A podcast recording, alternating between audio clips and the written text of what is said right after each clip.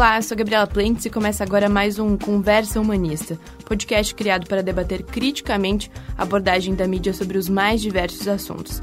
Estão comigo hoje aqui Angele Silveira e Jade Molossi, repórteres aqui do site Humanista, e Marcos Rolinho, nosso convidado de hoje, que é jornalista, sociólogo e especialista em segurança pública. Bom, o Marcos está aqui com a gente hoje porque a morte da menina Agatha Vitória Salles Félix, de 8 anos, acendeu mais uma vez o debate sobre a segurança pública e os meios de combate à criminalidade.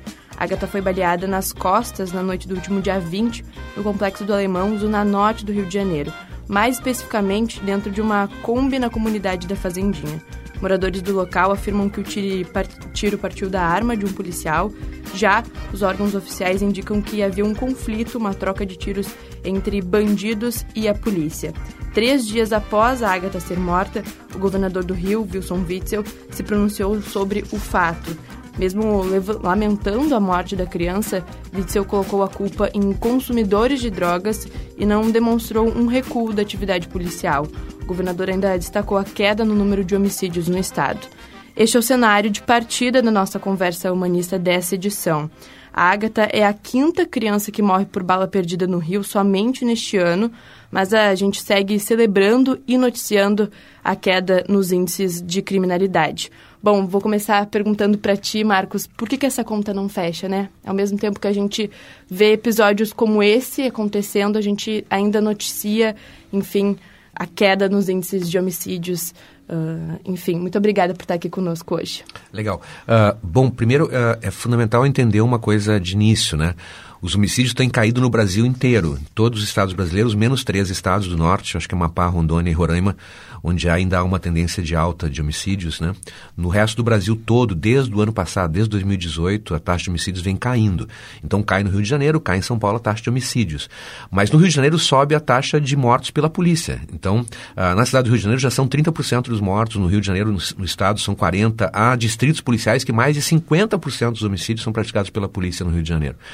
Então, é evidente que se a taxa de homicídios, no geral, ela vem caindo no Brasil todo, a causa dessa queda só pode ser uma causa nacional. Né? Eu apostaria muito, claro, é preciso estudar mais esse, esse fenômeno, mas eu apostaria muito num fenômeno específico, que é o arrefecimento da guerra entre as principais facções criminais do Brasil.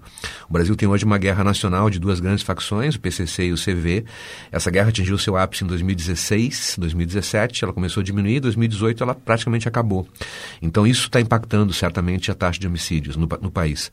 Mas aquilo que está ao alcance do governo do Estado, que é diminuir a letalidade dos seus policiais, uh, o governador Witzel vem uh, propiciando um, movimento ao contrário, porque ele vem estimulando os policiais a que eles atirem. Né? Essa ideia de que deve se atirar, deve se disparar, deve matar as pessoas, é claro que isso é interpretado lá na ponta como obviamente qualquer pessoa interpretaria, como um estímulo a, a, usar arma de fogo. E os policiais já têm essa trajetória no Rio, né, de disparar de forma descriteriosa. Quando tem um governador que diz isso o tempo inteiro, eles vão atirar mais e vão matar mais, né? E vão também morrer mais, né? Quando a polícia é violenta, os policiais também acabam sendo vitimados, né? Acabam também sendo vítimas desse, desse inferno que é a violência no país. Aqui no Rio Grande do Sul a gente teve, né, ah, como o senhor disse também, quedas uh, nos índices uh, de homicídios e de criminalidade. Mas uh, acho que aqui, como em outros estados, essa morte por policiais não é contabilizada nesse, nesses índices que eles, que eles uh, divulgam, né? Eu acho que é uma, uma é um, um, índice à parte, né? Não está ali entre ah, o índice de criminalidade, caiu os índices de criminalidade, mas essa morte por policiais, enfim, essa de vítimas uh, inocentes não é exatamente contabilizada. A gente tem um, um, indicador disso específico? Bom, assim, quando a gente fala em segurança pública no Brasil e dados né, da segurança, sempre é tudo muito difícil, há um, sempre um mistério sobre esses dados, enfim, nem sempre a gente tem facilidade de, de acessá-los. Agora no Rio Grande do Sul mais ainda, porque o governo do estado uh, baixou uma portaria recentemente, praticamente estabelecendo sigilo sobre muitos dados da segurança, o que é claramente um retrocesso. Eu espero até que o governo do estado reveja isso, parece que o secretário já de segurança uh, uh, assumiu o compromisso de rever essa portaria, que para mim parece claramente inconstitucional. Mas enfim, Uh, quando a gente fala em taxa de homicídios, na verdade essa é uma expressão que a gente usa para designar todo crime doloso com resultado morte. Isso envolve homicídios, latrocínios, feminicídios, lesões corporais seguidas de morte, que são tipos penais, né? onde alguém matou outra pessoa dolosamente, porque queria matar. Né? Então se exclui daí os crimes culposos, que são, por exemplo, homicídios de trânsito. Né? Então a gente soma todos esses dados. Portanto, todas as mortes praticadas por policiais contam na taxa de homicídios, deve contar na taxa de homicídios. Aqui no Rio Grande do Sul se conta, né? É, claramente isso. Uh, uh, em alguns estados se criou, no Rio de Janeiro se criou, e no São Paulo também no passado, a tentativa de excluir essa, esses números com, com, com, a, com registro de autos de resistência. Então, quando a polícia mata alguém, isso é registrado como auto de resistência, não como homicídio. Como se a pessoa tivesse resistido à abordagem policial, tiroteado com a polícia, então morreu. Né? Mas isso é uma manobra que é inaceitável. A gente deve, quando vai fazer a contabilidade, deve somar esses números também. Né? É o que se faz no Brasil quando se calcula a taxa de homicídio. A, a criminalidade não está caindo no Brasil. Então, é uma precisão, assim. Uh, a gente não sabe, pelo menos para saber disso, eu preciso ter pesquisas de vitimização, porque eu não posso uh, lidar apenas com registro policial. Grande parte das vítimas de roubo, por exemplo, de furtos, não registra ocorrência policial. Então, uh, se eu acompanhar as taxas criminais só pelos registros, eu não sei se as taxas estão subindo ou descendo. Homicídio dá para fazer isso. Por quê? Porque sempre que há uma pessoa morta, como regra, há um cadáver. Né? Eu digo nem sempre, porque às vezes mata-se alguém e o cadáver desaparece. Mas havendo um cadáver, há um registro. Né? Então as taxas de subnotificação para homicídio são muito pequenas, elas não, elas não produzem uma novidade estatística. Então na verdade, a taxa de homicídios é o único dado oficial que é confiável para se medir violência. Os outros dados todos a gente não pode confiar, porque depende muito da, da, da reação das vítimas. Se a vítima confia na polícia, ela registra. Se a vítima não confia, ela não registra. A gente não sabe o que está acontecendo. Mas os, os, estudos mostram que a, a criminalidade no Brasil não está caindo, mas a taxa de homicídio está. Uh, tem um instrumento do G1 até que foi a medição do monitor de violência, que eles chegaram nesse índice de 22% de redução dos homicídios mas eles também viram que de 6 mil casos de mortes por policiais em 2018, 5.500 não entraram na taxa, nessa brecha, então, que eles acharam. E pensando sobre isso, eu queria te perguntar, Rolim, já que a gente teve um aumento de 15% só esse ano de mortes em confrontos no Rio de Janeiro, tu que trabalha com políticas públicas baseadas em evidências, uh, essas evidências elas podem nos levar a que adoção de políticas públicas na área da segurança pública? É, se a gente pegar os dados do Rio, a, a, a, polícia do Rio, as polícias do Rio estão entre as mais violentas do mundo, né? Uh, esse, esse, indicador de mais de 1.200 pessoas mortas pela polícia só esse ano, isso é mais do que a soma de todas as mortes das 40 mil polícias americanas. E, e as, as, polícias americanas não são nenhum primor assim de, de, preservação de direitos humanos. Há muita violência nos Estados Unidos também por parte de vários policiais. Então, na verdade, o Brasil vive uma situação de, de naturalização dessa violência policial, como isso virou parte da paisagem no Rio. E, e isso acontece basicamente porque as vítimas são pobres né? negras, em sua maioria, e muito pobres quase sempre. Então isso não produz uma indignação na sociedade. Se, se a polícia tivesse matado uma criança de 8 anos, branca, da zona sul do Rio, filha de um advogado, de um médico, enfim, uh, caiu o secretário de segurança, o governador está pedindo desculpa, entende? Mas como são pessoas pobres, então, então isso, isso entra numa conta tipo de dano colateral. Né? A primeira questão de política pública com relação ao uso da, da, da arma é, é o seguinte um policial não pode disparar sua arma de fogo a não ser uh, no momento em que se trata de salvar a vida de alguém de risco iminente. Então, uma operação da polícia militar em qualquer local, mas especialmente numa favela que é densamente povoada, são milhares de pessoas que moram ali, né? Uh, uh, com armas de, de, grosso calibre, fuzis, por exemplo. Esse fuzil não pode ser disparado numa favela em circunstância nenhuma né? salvo se for para salvar a vida de alguém diante de risco iminente. Então, essa, essa história de tiroteio entre traficantes e policiais, é, isso, isso revela falta de profissionalismo, porque eu, tô a, eu estou colocando em risco a vida de centenas de pessoas que estão nas proximidades. É por isso que morre tanta gente por bala perdida. Né? Porque, de fato, essa, uma bala de um fuzil ela atravessa três, quatro barracos de madeira. Então não é possível que uma polícia uh, não seja formada a ponto de não entender isso. Né? Mas ela, eles só não entendem porque, primeiro, não são profissionais de polícia, né? muitos deles são bandidos nas polícias, segundo, porque tem gestores que são bandidos, e terceiro, porque as vítimas são pobres. Né? Parece que a gente tem também uh, uma pressa em formar policiais uh, rápido e não da forma correta? Tu acredita nisso? Sim, isso, isso também a gente pode comprovar, né? Antigamente aqui no Rio Grande do Sul, por exemplo, a formação de um policial durava pelo menos um ano. Então, um soldado da Brigada Militar ele era formado durante um ano. Hoje tem estados brasileiros que durante três meses, quatro meses, os, o cara está na rua, com uma arma, um 38 na cintura e prestando segurança. Quer dizer, é preciso ter muita fé né, para acreditar num modelo desses. É, o sujeito vai para a rua sem nenhuma formação. Porém, um assunto que está bastante em voga agora é a questão do pacote anticrime, né? Uh, uh, proposto pelo Sérgio Moro que tem um trecho que prevê a ampliação do excludente de ilicitude, né? Sim. Que é, pretende livrar da punição agentes uh, policiais que cometam excessos por medo, surpresa ou violenta emoção. É, que efeitos tu acredita que isso pode ter na segurança pública? Pois é, esse, esse, é um tema muito, muito delicado. Eu, eu, eu espero a gente sempre tem uma, um, uma ponta de esperança, mas eu, eu, eu, tenho essa ponta de esperança, né, de que o Congresso tem uma crise de razão, de, de uma crise de lucidez, como eu chamo, né? E, e, de, e derrote essa proposta, né? Porque, porque ela, ela seria um retrocesso, assim, é, muito grave para o Brasil. Né? Ah, é preciso que, só para o ouvinte entender, nós já temos o Instituto da Exclusão de Ilicitude. O policial que mata alguém no exercício do seu direito, né, no cumprimento do dever legal, nessa circunstância que eu acabei de falar, quando se trata de salvar a vida de alguém, ele não responde por homicídio, né? porque de fato ele, ele, ele agiu uh, amparado legalmente para disparar a sua arma de fogo. O que o, o, que o ministro Moro está propondo, na esteira do que o presidente Bolsonaro vem defendendo há bastante tempo, é, é alargar esse, esse critério de tal forma e com, e com critérios tão subjetivos que, a rigor, qualquer pessoa Sim. que matar outra pessoa pode ser não punida. Então, bom, como é que o, o sujeito agiu por, por, por emoção, agiu por medo? Cara, todas as pessoas, quando estão numa situação tensa, estão emocionadas, têm medo. Então, é, exatamente. Um policial vai claro. estar numa situação de conflito e não vai Evidente. ter uma violenta emoção. Ele vai estar, ele vai estar, claro. ele vai estar emocionado. Ele, tá, ele, também tem medo, porque o, o, medo todos nós temos, e os policiais também têm. São seres humanos, eles têm medo como qualquer ser humano. Ah, eles são só, eles só devem ser profissionais para saber lidar com esse medo, né, e não permitir que o medo os domine, né, que eles saibam tecnicamente como proceder. Por isso eles são profissionais de polícia, né? Nós não somos, eles são profissionais, devem ter a capacidade de controlar o seu medo, né? Mas, enfim, a, a proposta apresentada pelo ministro Sérgio Moro, se aprovada, ela, ela, ela instaura um reino de arbítrio no país. Os, o Poder Judiciário vai pro, procurar, cada juiz vai definir se naquela circunstância a pessoa pode ser absolvida ou ter sua pena reduzida por essas circunstâncias previstas na lei. Bom, a gente está aqui entre uh, estudantes de jornalismo e com o Marcos, que também é jornalista, uhum. num podcast que, que é proposto para justamente pensar essa abordagem da mídia. Como que a gente aborda, né? E qual e como que tu vê que a, que a mídia tem abordado a situação da segurança pública no Brasil como um todo e esses casos uh, específicos que chocam a gente, né? Que bom crianças de 8, 5, 11 anos, né, morrendo uhum. por conta de, de balas perdidas, enfim, e dessa abordagem que a gente tem entre polícia, uh, mídia, entre favelas, enfim. Sim.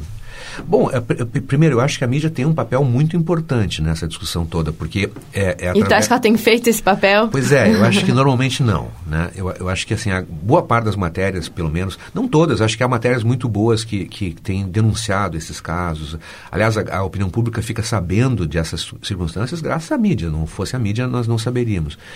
Mas, uh, mas há, muita, há muitos enfoques que às vezes são equivocados por, por conta da, da falta de, de, de, uma formação mínima nessa área de segurança ou no, ou no próprio direito penal. Né? Deixa eu dar um exemplo, assim, até para aproveitar o espaço aqui do, do podcast. a, a, grande maioria das prisões feitas no Brasil são prisões em flagrante. Certo? Uhum. Mais de 90% das prisões feitas no Brasil são prisões em flagrante. O leigo, quando ouve essa expressão na mídia, uh, o matéria, o sujeito foi preso em flagrante. A pessoa que não tem formação jurídica, ela pensa o seguinte, que esta pessoa presa em flagrante, foi presa no momento em que praticava o delito. O policial viu esta pessoa praticando o delito e a flagrou, uhum. certo? A ideia de flagrante é essa, né? O instantâneo. Só que o flagrante não é isso. Uh, o flagrante no Brasil é o flagrante presumido. É a prisão feita até 24 horas após a ocorrência do fato. Então, é, é, acontece às vezes de um policial ver alguém praticando delito, mas isso é muito raro. Né? É muito raro. Quase todos os flagrantes no Brasil são, são flagrantes presumidos. Ou seja, alguém foi preso em flagrante, mas o policial não viu nada. Ele prendeu a pessoa muito tempo depois porque a descrição bateu com aquela pessoa, porque ela é parecida com quem escreveu. Isso é prisão em flagrante. Só que a imprensa devia explicar isso cada vez que fala a papel expressão flagrante. Esse, né? Para orientar as pessoas. Senão a pessoa fala assim, ah, mas o cara está dizendo que é inocente. Como que é inocente se ele foi preso em flagrante? É claro que ele é culpado. Não, é claro que ele não é culpado. Ele é inocente até que seja julgado é, e, e, condenado. Primeiramente isso. Mas de fato a gente não sabe. E o policial que fez a prisão não sabe. Né? Ele tem simplesmente, ele acha que sim, pode ser. Se foi ou não, a gente vai ver no processo, com as provas. Então esse é o primeiro ponto assim de, de, de, de formação mínima assim, né, que, que, que o jornalista deveria ter, né, eu acho. Os cursos de jornalismo jornalismo deveriam oferecer um mínimo de formação nessa área. A outra coisa que eu acho muito importante com relação à, à forma como a mídia divulga é o seguinte: como é que nós chamamos as pessoas e que tipo de adjetivo se usa, né? Então, quando é que eu chamo alguém de bandido? Né? Quando é que eu chamo alguém de suspeito? Quando é que alguém é indiciado? Então, assim, uh, uh, a rigor, a regra tem sido basicamente a seguinte: há uma denúncia de crime envolvendo pessoas pobres, é porque tem bandido. Há uma denúncia envolvendo pessoas ricas, é porque há suspeitos. Entendeu? É, não, às vezes é um jovem. Sim. Ou a mídia julga antes do próprio juiz, né? Já é um. Já tá sim, condenado, já sim. é um bandido. É, é, tem circulado até nas redes sociais, não sei se vocês viram, é um. um tipo, como se fosse um degradê, assim, uhum. uh, de menor para. Uh, adolescente. Uh, é, adolescente. É. Deve ir clareando e enriquecendo. De acordo, de acordo com a cor da pessoa e também. Ele é bandido ou ele é um suspeito, ou foi pego. Um jovem foi pego com. Um jovem. 15 quilos de cocaína, que loucura. Estudante de Uhum. Estudante de é. direito é bom. É. é. Mas falando nesse sentido também da cobertura da mídia, uh, no Rio de Janeiro agora, só esse ano, 45 policiais também morreram. Uhum.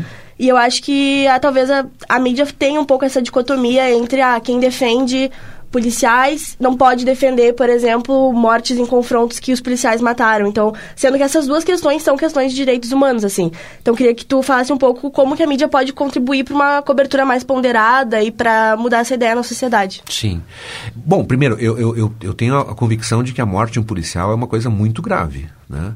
Então, a, a, a, mídia deve, deve responder de forma indignada e, e sempre expressar a sua solidariedade às, às famí aos familiares, enfim, denunciar as condições de insegurança dos próprios policiais. A gente não pode se acostumar com a morte de policiais. Né? E às vezes é até resultado dessas políticas que colocam policiais que expõe, nas ruas para matar. Pra, claro, né? claro. Expõe. E sem treinamento, é. enfim. É. Exato. Não, e muitos policiais, eles, vários deles não se dão conta disso, mas há policiais mais jovens, enfim, que entram, eles estão imbuídos dessa ideia de que eles devem atirar, devem matar, devem prender, né?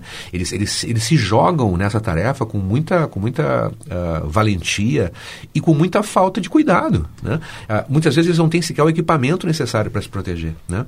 Uh, coletes à prova de balas, eles são vencidos. há coletes que funcionam para revólver, mas não funcionam para receber uma, uma, uma, munição mais pesada, etc.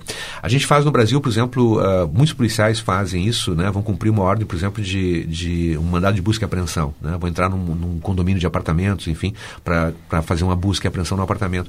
Uh, já aconteceu aqui no Rio Grande do Sul da pessoa ser recebida a bala e morrer. E nós não temos escudos balísticos, por exemplo, para o policial fazer esse tipo de abordagem que qualquer país civilizado tem. Né? Então, falta uma discussão no Brasil sobre a segurança dos policiais, o que envolve direitos humanos dos policiais. Eles não podem morrer, eles não podem estar expostos a esse risco. Claro, há um risco inerente à atividade policial. Eventualmente, policiais serão mortos. Mas o que a gente não pode fazer é aumentar esse risco por políticas públicas irresponsáveis, como essa do Rio, do governador Witzel. De outro lado, eu acho que, que esse policial ele é um profissional de segurança, então ele tem que ser formado para evitar mortes. Um, um, dos papéis dele é evitar mortes né, e não produzir mortes. Quando eu chego a uma situação de 50% de homicídios no distrito policial sendo praticados por policiais, eu estou diante de uma polícia que é bandida. Né? Não é possível. E, e, e, e, em geral, esses policiais que matam, e no Rio de Janeiro se mata muito, né? eles não são responsabilizados. A gente viu um caso agora que envolve as Forças Armadas, mas aquele caso de uma família, de, uma família negra que recebe Sim. 80 tiros no carro. Né? Ninguém, foi, ninguém respondeu. 80 entende? tiros, 80 não é, tiros, não é qualquer um coisa. conflito. Então, então essa, essa, essa trajetória de impunidade, de, de, de, não investigação, o Poder Judiciário tem responsabilidade sobre isso, o Ministério Público tem responsabilidade sobre isso, são coisas que a gente não pode aceitar. Então, para nós que trabalhamos com direitos humanos, essas vidas todas importam. Todas as vidas importam. A gente nunca fica satisfeito com a morte de alguém, nunca deseja a morte de alguém. Pode ser um policial, pode ser um bandido, pode ser um suspeito, não importa. Essas pessoas, quem é bandido, tem que responder pela lei brasileira. Vai para cadeia, né? cumpre a pena, mas não vai ser fuzilado. A não ser que, bom, haja a, aquela situação que eu falei antes. O policial, quando se trata de salvar a vida de alguém diante iminente risco, ele pode e deve atirar. Esse é um tema que a imprensa deve saber também.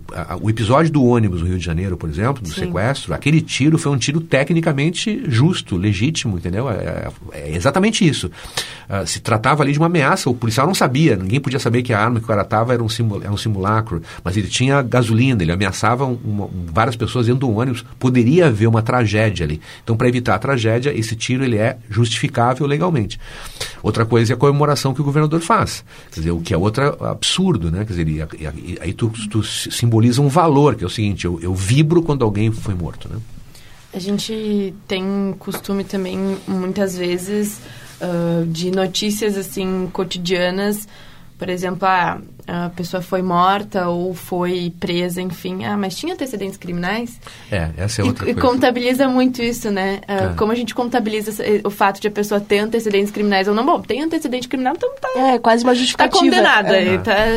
Como se, como se, como se, se crimes fossem praticados só pelas pessoas que têm antecedentes criminais o que não é verdade. Né? A gente tem no mundo inteiro muitas pesquisas onde se, se pergunta para as pessoas a respeito de crimes que elas praticaram na vida. Tá? Então, são estudos de, de, de eu chamo, sei, estudos de autorrelato uh, anônimos, né? Tu pergunta uma série de perguntas sobre crimes, né? Uh, esses estudos, em inglês é self-report studies, uh, o resultado disso, em geral, aponta 95% de respostas positivas para pelo menos um crime na minha vida. E a gente suspeita que esses 5% que não se lembram de nenhum crime tem problemas de memória, né?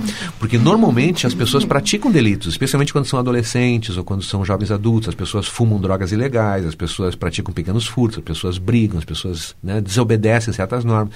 E depois, a grande maioria dessas pessoas, elas amadurecem e se, e se adaptam à lei, né? Elas criam vínculos, elas se tornam obedientes à lei. É a trajetória da grande maioria das pessoas. Uma pequena parcela das pessoas que praticavam crimes quando eram adolescentes seguem praticando crimes ao longo da sua vida. Né? Elas constroem carreiras criminais. Mas todos nós que fomos... E tem todo um contexto também, claro, né? Claro, Mas todos nós que fomos vocês são muito jovens, eu que fui adolescente também, como vocês já foram, a gente vai se lembrar de, de, de, de situações que a gente praticou pequenos delitos. A diferença é que nós não fomos flagrados, não fomos presos, não fomos levados para um presídio. Né? Se tivesse acontecido isso conosco, teríamos antecedentes né? e talvez a gente não estivesse aqui nessa mesa hoje. Né? E, Rolim, voltando à questão do jornalismo, é, tu antes estava falando da estrutura da notícia, né? da uhum. construção da notícia, que palavras usar, enfim. Mas antes disso mesmo, na hora de escolher o que vai para o jornal, o que é notícia, Sim. É, como que tu enxerga a cobertura uh, de, de, de, crimes? Policial, uh, né? É, cobertura policial. Sim. Uh, no país. Assim. Que às vezes causa essa sensação de violência que às vezes não necessariamente existe. Uhum. Ou não corresponde à, à realidade. Né? Sim, há um, há um, tema que envolve a, notícia criminal, que é, que é, muito importante, que é o seguinte: o, o, o, fato noticioso, em geral, é aquele fato que é inédito, que agrega mais informação. Fatos corriqueiros não são notícia. Né? Então, todo jornalista sabe disso. Quer dizer, se eu tiver, por exemplo, um. Vou dar um exemplo: o sujeito uh, tinha uma, vendia pastel na rua durante muito tempo, em Pernambuco, e depois a polícia descobriu que esses pastéis eram feitos de carne humana, porque ele matava pessoas e moía a carne e vendia o pastel. Né? Bom, essa notícia, esse crime, foi notícia no mundo inteiro. Né? Ele, ele, virou um mundo, assim. Por que, que isso é notícia no mundo inteiro? Porque é muito incomum, é uma coisa absurdamente inédita. Imagina, o cara era um assassino e vendia pastel Sim. com a carne. Bom, uh, uh, esse, esse, fato, esse fato vai ser muito noticiado. Se alguém pratica um furto hoje, aqui na esquina, isso não é notícia nunca, porque furto é tão comum que não é notícia. Qual é o problema, entretanto, que acontece a partir dessa sucessão de notícias de fatos muito graves? As pessoas uh, começam a ter uma ideia da realidade distorcida. Eu digo assim, uma realidade invertida porque elas imaginam que os crimes mais graves são os mais comuns e não sabem quais são os crimes mais comuns que elas pensam que são mais raros, né? Então a gente tem muito mais chance, por exemplo, de morrer atropelado do que morrer de, de, assaltado numa bala e ser assassinado. Atropelamento mata muito, acidente de carro mata muito, mas a gente não tem muito essa, essa percepção. A, a, a forma como a, como a mídia divulga os fatos criminais vai criando essa sensação de que todas as pessoas estão diante do risco iminente de serem vítimas de um homicídio, de, de, e não é verdade. Algumas pessoas têm muito mais mais risco, outras muito menos, né? Isso, isso é um problema. Então eu acho assim que uma das primeiras coisas é, é, é, é, a forma como a mídia divulga. Claro que fatos criminosos dessa gravidade e desse caráter inédito sempre vão ser notícia. Mas eu não preciso transformar isso em manchete, eu não preciso dar uma enorme, né, espetacularizar essa notícia, eu posso tratar isso de forma mais tranquila. E especialmente é importante procurar contextualizar esses crimes que tem uma história que os antecede. O fato criminal na mídia é um raio no céu azul. Quer dizer, eu, tenho a notícia de que um crime foi praticado e não tem mais nada. Eu não sei o que aconteceu antes, eu não sei de onde é que vem as pessoas envolvidas. Então, eu, eu, não, eu não consigo contextualizar esse delito. Isso produz sentidos. E você sabe, a história muda de sentido a partir da, do momento que a gente começa a contá-la. Se eu começar a contar ela a partir daqui, ela tem um sentido. Se eu começar a contar ela antes, ela muda o sentido. Eu acho que o jornalista tem que fazer um esforço de procurar o contexto dessa atividade criminal, ouvir muitas fontes a respeito delas. Né? A gente, em geral, não ouve especialistas que, que estudam esse tema. Né? É muito comum que o jornalismo policial ele reproduza a versão oficial. Tu vai lá e ouve o delegado, ouve a polícia e bota a versão no ar. É, nesse caso, por exemplo, da Ágata, a versão oficial é que houve o confronto, e enquanto os moradores dizem que não, não houve é, um confronto. É. A gente tem a versão oficial bem. É.